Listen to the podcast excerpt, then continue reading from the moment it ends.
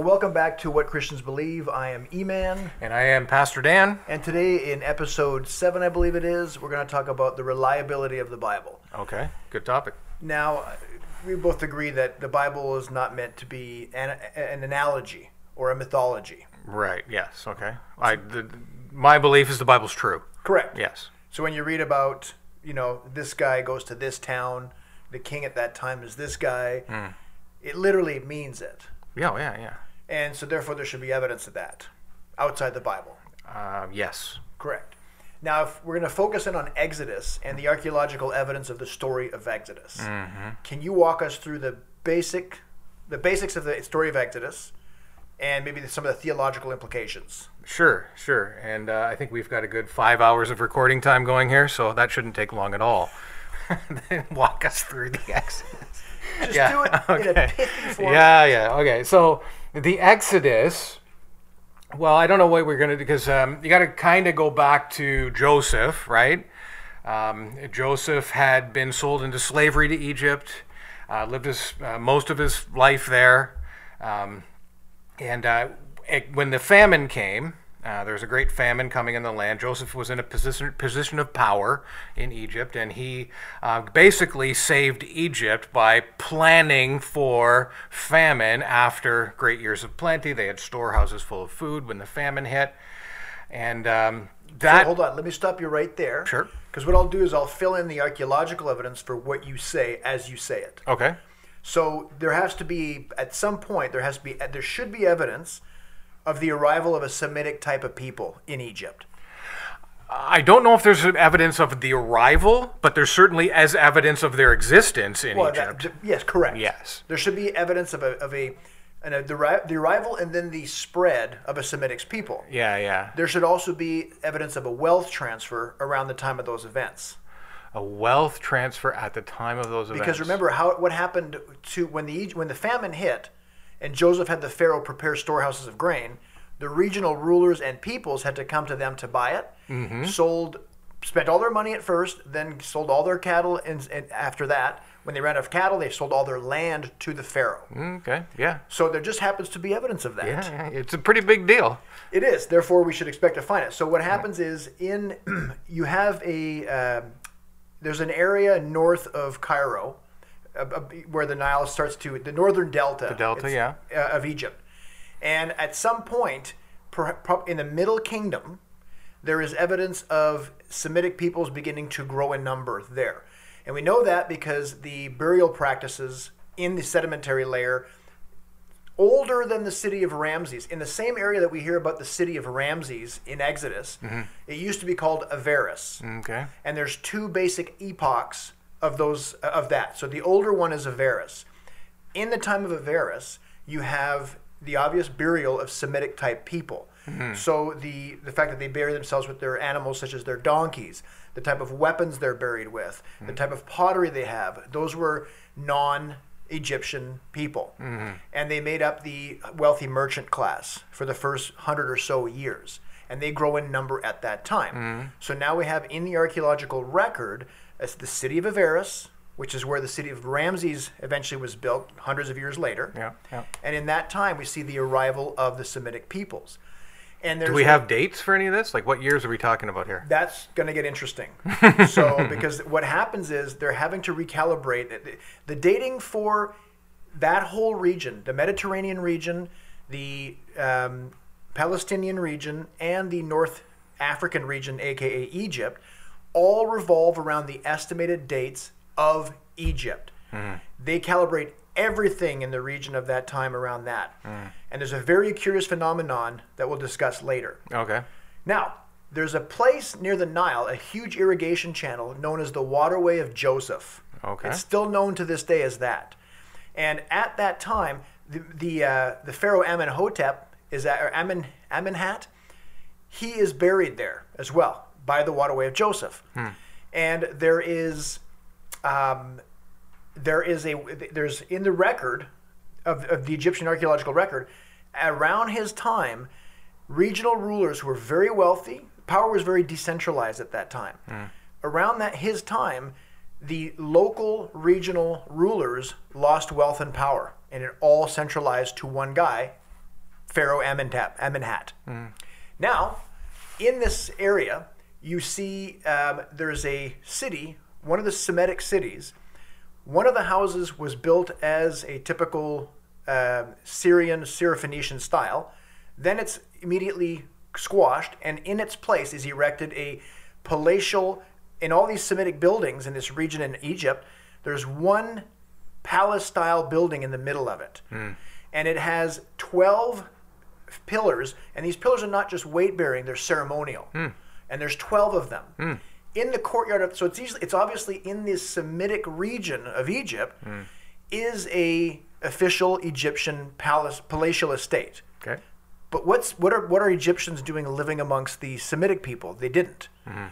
And you have this 12 pillar building, and then there's 12 tombs in the courtyard. One of which is in the style of an Egyptian royalty. It's a pyramid style. All the other ones are normal. There's an Egyptian style pyramid, and there's a statue inside of it of a non Egyptian person. And they, they're depicted with reddish hair and yellow skin, which was their depiction of non Semitic people. Or, uh, sorry, non-Egyptian, non-Egyptian. yep. The, the northern people, they call, which would have been the Palestinian Syrophoenician area Yeah. that person's got a multicolored coat. Hmm. No remain. Egyptian cult custom is you keep your remains in your tomb forever. His remains are nowhere to be found. There's not even a grave dug. And we know from Exodus that Joseph wanted his bones to be buried back in his homeland, back in Canaan. So, so far, we've got an archaeological backup for what you just said. So please continue. okay. Yeah. So uh, there are obvious uh, evidence of uh, the Exodus story, Joseph being there, um, and yeah, it does say in Deuteronomy, or not? Yeah, it is Deuteronomy where they take the bones of Joseph with them, uh, just like he wanted, and he is buried in uh, somewhere in Israel, like Joseph's tomb. Um, anyway, Joseph uh, is second in command in Egypt. He is uh, saving the nation from famine. Um, his family, his brothers who sold him into slavery, arrive in Egypt, leads to a uh, restoration of the family, a reconciliation. Jacob is brought to Egypt as well to live with Joseph, and they say, and it says that uh, Pharaoh gave them the land of Goshen to live in. Um, that whole thing started by when Joseph was alive, and that happened about 70 people probably in that family, including all the kids and grandkids and everything that moved down to escape the famine. They stayed there, and the Bible says they stayed there for over 400 years, um, and actually. Uh, lived with great favor within the with uh, in relationship with the Egyptians, uh, but then the Bible says that uh, a hundred a couple hundred years passed, and uh, they fell out of favor, and the Egyptians became to resent uh, the prosperity of uh, Jacob's family. And Isn't uh, that a and s- timeless tale? Semitics move in, become the upper class financially, Yeah. then fall into disfavor because of that. Yeah, yeah, for sure. And uh, so they started to um, persecute, which uh, led to enslavement of uh, Jacob's uh, very large family. And uh, his family grows and grows, and uh, despite the slavery and despite the oppression, and uh, probably over a million people uh, by the time that uh, Moses is born. Uh, Moses born an Israelite, but then through a series of events ends up being adopted into Pharaoh's family himself. And then And, hold uh, on, just to interject the archaeology for what you There just you said. go. Yeah. Um, there's uh, there's evidence that at some point the wealthy merchant class of Semitic peoples in the land of Goshen, in the northern Delta region in Egypt, became enslaved. So, for example, there's a papyrus called the Brooklyn Papyrus from the 13th dynasty. Um, records it's a wealthy Egyptian household's list of servants, all Semitic names. Uh, when you look at the um, when you look at the the the bones of the buried Semitic peoples of that time, there is there's a few things that go on. They have what's called Harris lines in their bones. Now, when you have malnutrition as a child, your bone growth, your growth plates in your long bones stop and start. So you see these ridges Okay. in on an X-ray or i- upon evaluation, when, like an archaeologist would. Um, there's also a sign that the the the age of death. Sorry, that's for that's for that's for a later thing. Yeah, So sorry. keep going. Keep going. Um, didn't it? Doesn't it um, in the archaeo- archaeological evidence in Goshen? Isn't like even the archaeology of the the villages and the towns and the homes and everything markedly different from Egyptian archaeology as well. Yeah, the households in in Avaris, Yeah. which later became known as the city of Ramses, Right. hundreds of years later, um, bears the burial practices of the Semitic peoples, the type of weaponry they had, Right. and like we said earlier. So yes, Yeah, the houses themselves even don't Syrian style. Yeah, Yes. they're they're much different. So yeah, you see that all over where the Jewish people end up going. They build these cities, and you get these little places that Yeah. look different from everything else. Yep. It just keeps, like you said, it just keeps playing out this way over and over again. correct.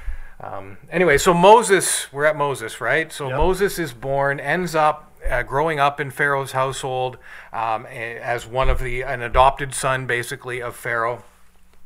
Uh, God gets a hold of uh, him, and uh, when he's an, an old man, he sends him uh, back into Egypt because uh, Moses uh, flees Egypt at one point.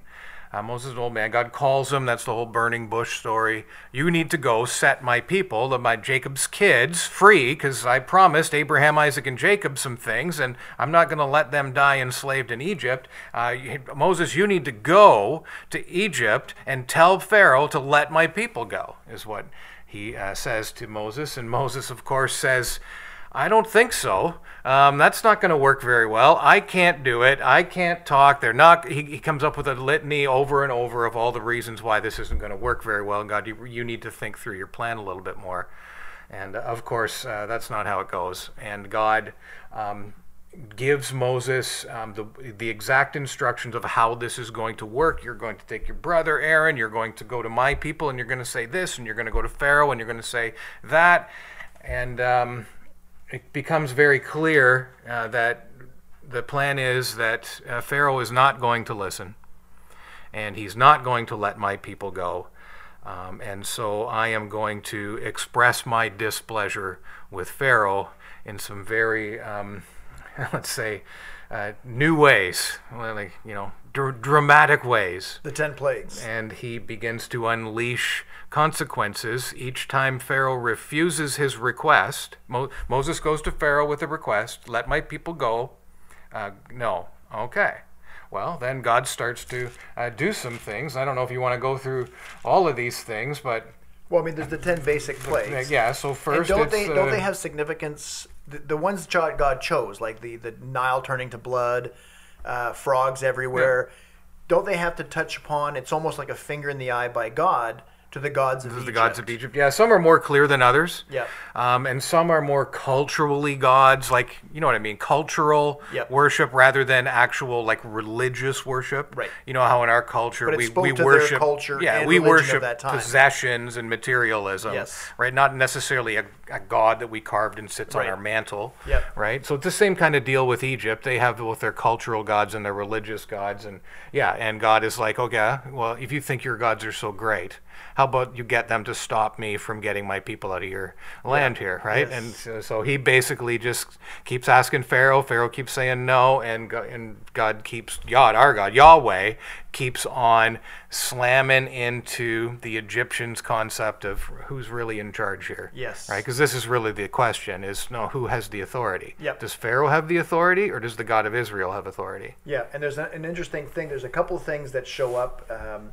there's a parchment known as the Admonitions of an Egyptian Sage, and he basically this had been recorded around the time that this would have occurred, and it's it's basically him talking about the plagues hitting Egypt, and they're remarkably similar to what we see in Exodus.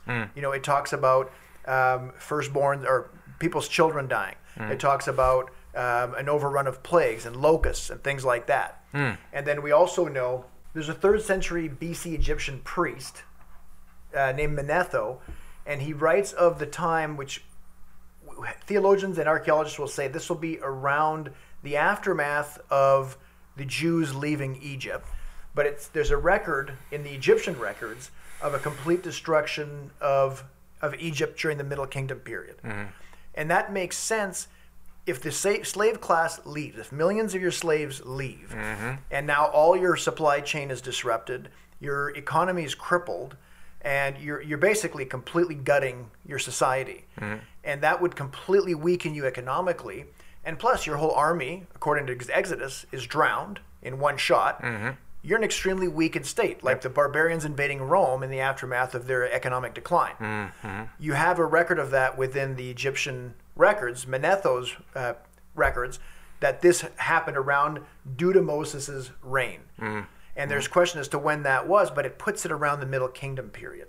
Mm-hmm. Now we also know that from Exodus that the, the Pharaoh asked the midwives to kill every firstborn son of the of the Hebrews around the time he- of Moses. Yeah, that's what Moses' birth back then. Yeah, that's they were trying to keep the population of the Hebrews down because God, God, even though um, his uh, uh, people were enslaved, he hadn't forgotten about them, and he's Right. watching them, and he's growing them into a big kingdom and a prosperous one, and giving them lots of children, and Yes. that's what's happening. And so eventually, the Egyptians are going like, "Wow, these people are going to overrun us if we don't do something." Yes.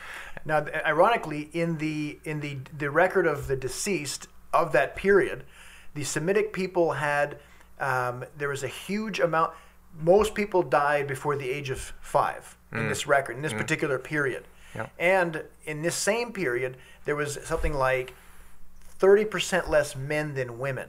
Which does not accur- ac- happen naturally. Mm, mm-hmm. So when you see that in the record, you're saying this sounds a lot like what would happen to the Semitic people, who are already now we know from the archaeological record that they arrived and grew into a massive wealthy class mm-hmm. and then within a couple of hundred years they dip into slavery. Mm-hmm.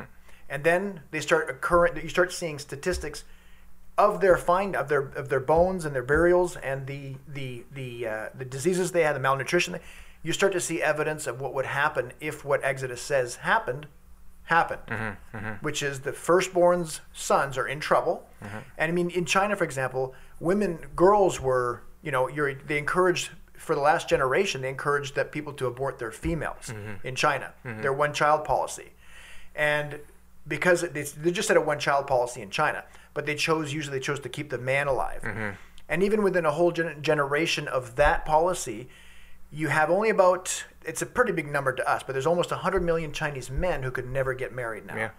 so the number isn't you would think that within a generation you'd have 50% less women when it's only you know 10% less women. But you see an even greater gap for that for the semitic peoples in this region. They have 30% less men than women which never occurs naturally. Yeah, yeah. so again this backs up you know this everything we're talking about archaeologically does parallel Right. with the exodus story you're telling us. And I think that there's, um, I think archaeological evidence even for some of the actual individual plagues, um, in or at least references to those things. That's the in Egyptian sage Yeah, papyrus, yeah. yeah. So because it looks like uh, so the water of the Nile was turned to blood. yep talks about that Right? You worship the you worship your Nile because they were Nile worshippers for sure. Um, uh, then it was frogs, and they did worship frogs.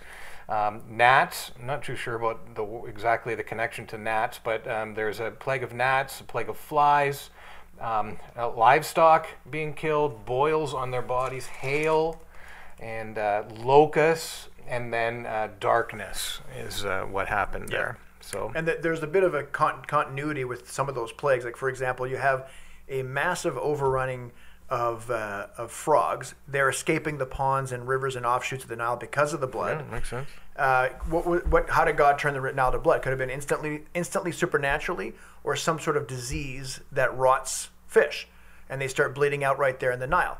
Now the frogs overrun the land; they die and rot. Gnats and flies come in. They carry the disease to. They love to bite cows. Cows are always flicking their tails to get the flies and the gnats off. They carry the disease of the frogs over to the cows, who then perish. Right. And then now the locusts and the and the boils could have been an offshoot of the disease from the from the bovine diseases as well. And then the but the darkness, the hail, and the locusts that would be that would not be continuous biologically from that. Right. But you know, again, when you look at the admonitions of the Egyptian sage papyrus, you're seeing a lot of these types of things mentioned, mm. and it's not that's not standard fare, Yeah, yeah. You know, for society. Right. Yeah. So I, I think there's uh, plenty of evidence that um, there's this is an accurate story. Yep. No, and then they carry on. Joshua is the Exodus, and Deuteronomy, Leviticus is the story of them after they leave Egypt and survive in the desert for 40 years. Then they enter the Promised Land. Right. And then Josh, the book of Joshua takes over. Right. Now, it's the fir- one of the first cities they destroy is, the, is Jericho.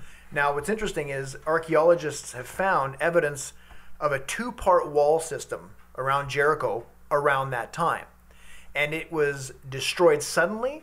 And there's a ton of uh, of uh, it, there's charred remains there, and you could tell this didn't happen slowly because their pottery grains are full, right? So this Yeah, happens yeah. right after the harvest, and all of a sudden everything gets destroyed and burnt. Mm-hmm. And so there's obviously a, some sort of conquest. Now, what does Joshua tells us? The walls crumbled, and then they set fire to the city and plundered it. Yeah. Ironically, because we know the story of Rahab and Joshua, right? This this prostitute that makes a deal with the Israeli spies to spare her and her family. Um, an ar- a, German archaeologist, there's a section of the wall that never collapsed, right? Again, we can't prove anything. I don't. It doesn't say the word Rahab's house on a plaque Yeah, in there. yeah, not a big uh, neon sign. Rahab No. lives here. Yeah. But you can at least say there's there's synchronicity here between the archaeological record and the events of our of our scriptures. And the closer you get to our timeline, like the New Testament, the more poignant and plentiful the, the archaeological records are for obvious reasons. Yeah, for sure. Now the big question here is the problem they've always had is there has to be major events occurring if Exodus uh, physically occurred in reality. So you have to have the arrival and the growth of a Semitic population in northern Egypt. Right. Then there has to be a transition of they go from the wealthy class, the favored class, to the disfavored class, literally the slave class. Mm-hmm. Then, boom, they leave Egypt in one shot, which again would collapse the, the Egyptian economy. Mm-hmm. And if the Red Sea drowned the entire Egyptian army, including Pharaoh, you have a very vulnerable population, mm-hmm. E- a very vulnerable Egypt. And then the Jews move north and start to conquer the Promised Land. So far, so good in terms of the archaeological record. The problem is we've historically placed the time of Moses and therefore Joseph arriving in Egypt around the time of Ramses because it says the city of Ramses. Right. But what you have to realize is that the Exodus calls it the city of Ramses, even when it's mentioning events in Joseph's time, which would have been hundreds of years before Ramses. Mm-hmm. So this is clearly written after the fact to talk about the events of the past, Right. including Joseph's arrival. Mm-hmm. Now, the ti at the time of Moses, if the records, if the archaeological records are followed, it would have been known as Avaris and not the city of Ramses. That would have come later. Right.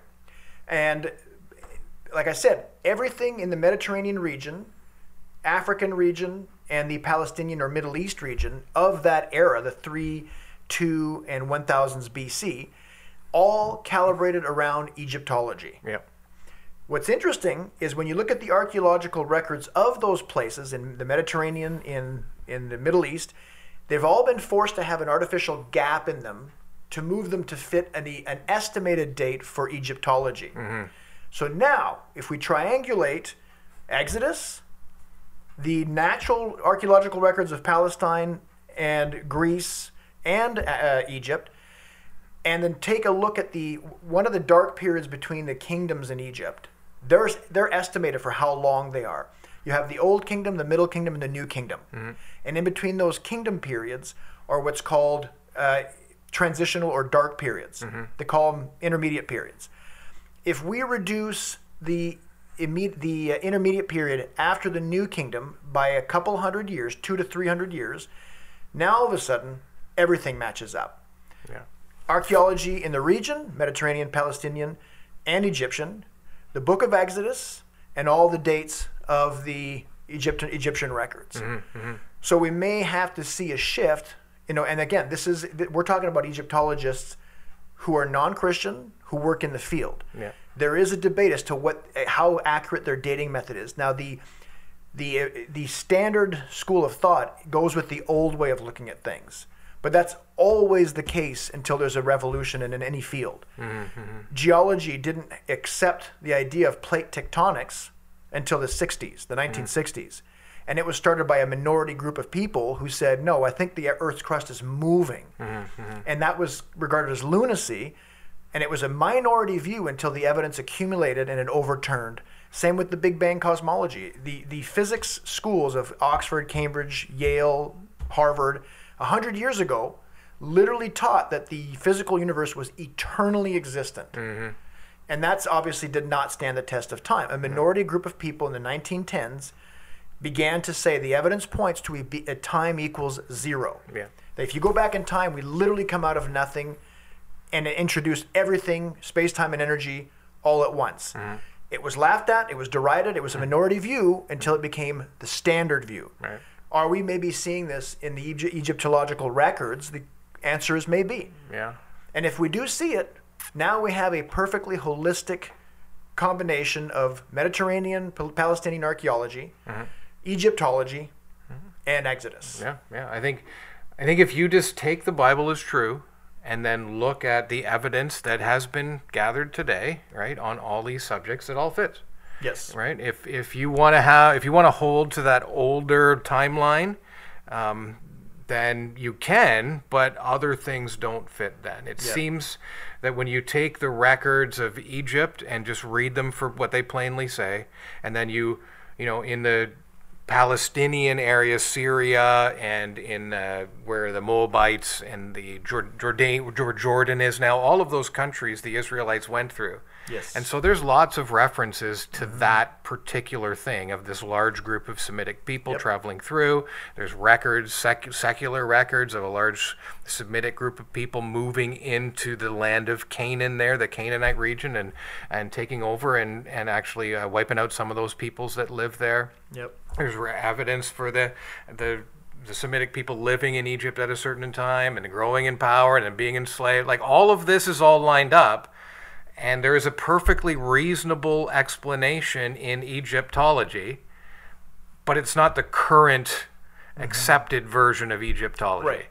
And, and people will say, why isn't there a record of such a massive event like in the official hieroglyphic structures on the pyramids and the basically the state sponsored, um, you know, trophy case that you see because you see a history of them conquering people and things like that. And around at the time of Ramses, by the way, there is a monolith in Egypt that talks about the um, the countries that they're on at war with, and one of them is Israel. It literally says Israel and two other countries. I forget what they are. So Ramses' timeline could not have been the timeline of them of he, Israel Right. not existing as, as a nation. Yeah. Right. Um, why would you put your greatest embarrassment on your official trophy case? Because a lot of these uh, hieroglyphic historical uh, chronologies that you find in Egypt, state sponsored. So it- the pharaoh says, "Thumbs up. I want you to put this on the wall." You're not going to put a major embarrassment on there. I mean, you go to an athlete's house, uh, you don't see them picture of them in their knockout losses. Their trophy case. You got a wall full of their participation ribbons. or just a shot of them getting hit and falling down and losing. yeah. Highlight reel is what you get when you look at uh, Egyptian Sure. hieroglyphics. Yep. Makes sense. So, so it appears that, um, and the funny thing is, you look at Israel. Herodotus, who is the Greek historian, he wrote in the four. I believe it was the 400s uh, BC. Yeah, he lived from 484 to 425 BC. He's often considered the first historian in the world. Now, Homer would have written in the 900s uh, BC, but he wrote in a sort of he wrote about he wrote a mixture of myth, Yeah. lore, and history. Yeah. The style of history of Herodotus, where you're telling a story the way we're used to seeing history written, we take it for granted that that kind of if you pick up a history book about the the you know the Third Reich mm. or the fall the fall and rise of the Roman Empire, mm-hmm. you're you're used to seeing the historical narrative of telling a story. Yeah. Yeah. Herodotus is the first, quote unquote, considered the father of history. Mm-hmm. Ironically, about a thousand or more years before him, we have the records of Moses, the five books of Moses, Right. which is literally that is our f- world's first historical narrative. Yeah. Yeah. And people overlook that all the time because it's considered, while they, scholars will always separate scripture from ancient literature out of bias. Right. They just don't accept that. But then we, we, we can apply the same archaeological test to the five books of Moses than we can to Herodotus's work, Right. and we find congruity. Yeah, yeah, for sure. I think it's a really interesting that um, one of the things that the, the Old Testament, the Pentateuch, the first five books of the Bible are, is a rebuttal to the surrounding nations' religions, right? So sometimes people get you know like wow you know egypt wrote a story about the flood a thousand years before moses did or the sumerians were talking about this that happened in creation and there's the and there's always this and then when you read similar things in the bible sometimes people are like well that's just you know bible. They're just retelling something older and they gave it a new flavor and everything. Um, that's not what's happening there at all. It's god deciding to let's clear all this up. Yes. And no more what you think happened a thousand years ago and how you think. Ha- let, uh, let me tell you, Moses, exactly what happened, and you write it down because I want to make sure everybody remembers. Yes. And so he uses the language of the the surrounding nations' worldviews to give a correct worldview Right. statement. Yep. Right. And so And I have else no could, problem How else could he act? Like if, he- if we got a new revelation today, to our time and age, Mm. God would meet us where we're at. Mm. So he'd use language we're familiar with. You know, he wouldn't put a scientific concept Mm-hmm, Oh, way beyond our capacity to, to even know what he's talking about. He would use language familiar to us, Right. wi- and still being accurate. Totally. Well, you know, it's because it's not God didn't come down and you know create a desk and pen and start writing, right? He had Moses write it down. Yes. So Moses has to write how Moses knows how to write. Yes. Right? Moses is a guy who lives on this earth at a certain place at a certain time. Mm-hmm. He has to write within his ability to write. Yep. So he writes about the things that he knows Yep. and the and the stories that he's heard and the religions that he's encountered. Yep. And then he writes on, by being inspired by God himself within to say what God wants said Yep. in the language, in the place at that time Yep. that this is writing is happening. It makes total sense. Of course he's going to talk about the things that everybody's talking about. Yep. And I mean, like the, the flood story is one of the most universal stories Yeah. in, in the world. And just because somebody wrote about it 500 years before Moses does not make anything Moses said untrue. correct, Right? because the, the, all peoples clearly carry because the, the Aborigines in Australia, the Indigenous in North America, the Chinese, everybody on Earth has a flood story. Now, if we take the flood story as let's say on as hypothetically, we'll take the flood story as a fact, which means you mm-hmm. believe it is a fact. Mm-hmm. Moses or Noah survives the flood. They begin repopulating the earth. Mm-hmm. Um, you're gonna one of the one of the number one stories you'll tell your grandchildren as they sit on your lap is the flood. Yeah. Don't do that again, because God, you know, will get angry. Mm-hmm. They take that with them on their migratory patterns across all of Earth, and like the telephone game, the, the details get muddled. You know, the, error, error, corruption comes in Right. but there's a there's clearly a flood account being carried around all the earth. So when you have the the um, Genesis version of the flood story, you have a very specific amount of detail given. And yes, if God is meeting with Moses in the tent of meeting as a friend meets with a friend, like it says in Exodus, then can he not give you up to date information? Sure. Right?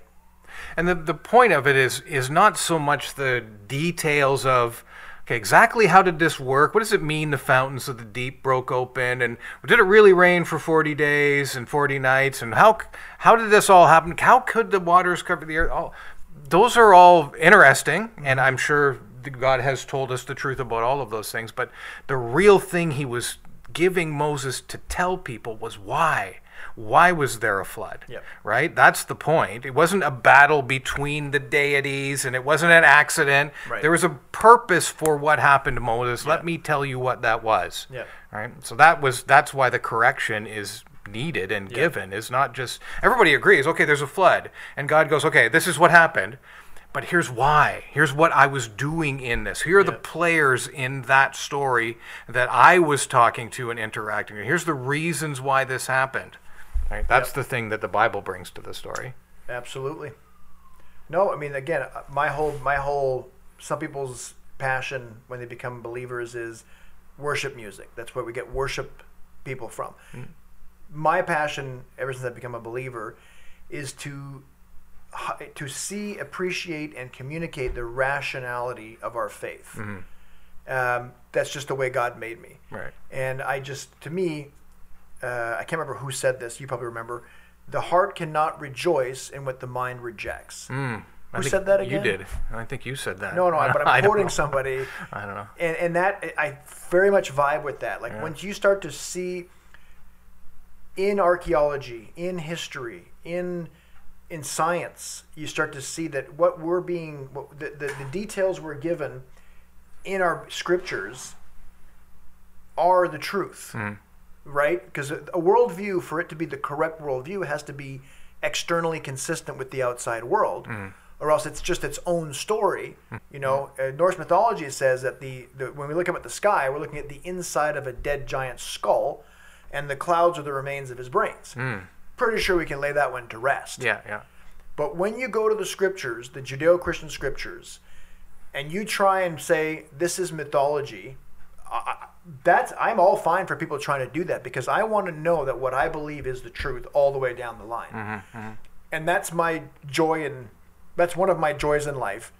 It's not just to know what the scriptures say and to commune with God, but it's to express to all other to, to, to me that emboldens christians. Mm-hmm. To mm-hmm. know that what you're believing is true makes it easier to obey it when the going gets tough mm-hmm. when the pressure's on which Yeah. us western christians have never felt real pressure for being christians. We're, we are the weakest christians in history mm.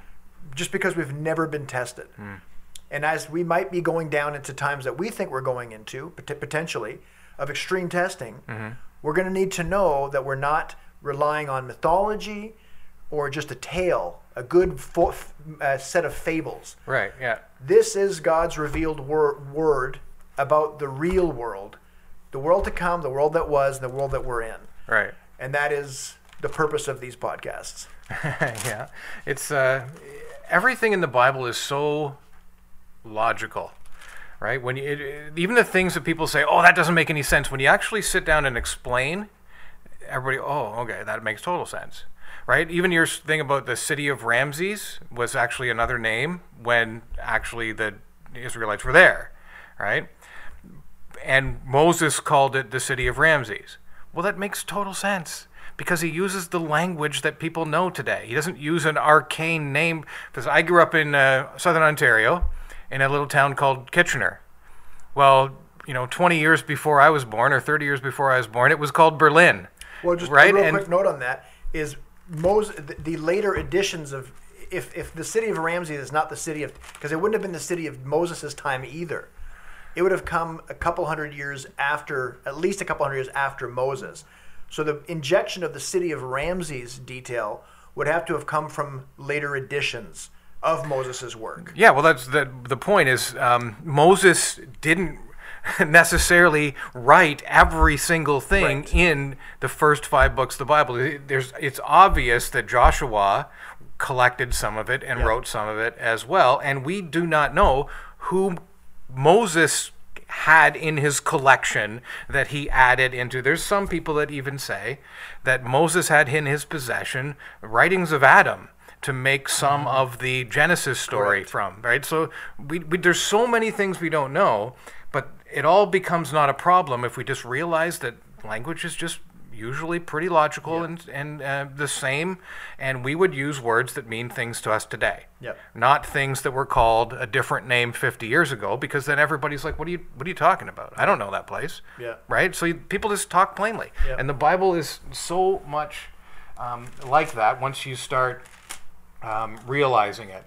I want to just tell you that um, here's a second peter for we did not follow cleverly devised myths, right? When we made known to you the power and coming of our Lord Jesus Christ, but we were eyewitnesses of his majesty, right? It goes on from there. Mm. That's the thing. The whole point. This isn't a myth. It can't be a myth or it's not God's word. Exactly. Right? So when I tell people I believe the Bible and they think I, I just believe in Aesop's fables, mm-hmm you can believe that, but uh, yeah. that is not what's happening here. These are not myths. These are not claimed to be myths. These are claimed to be truth, just like any other historical, archaeological book claims to be. And Paul said, if Christ did not physically rise from the dead, mm-hmm. we of all people are most to be pitied. Yeah, because we're believing a lie then. Correct. right? And there's no hope. Correct. Yeah. So. Well, thanks for joining us. That'll wrap up this session. Join us next time. Thank you very much. Bye. Yeah.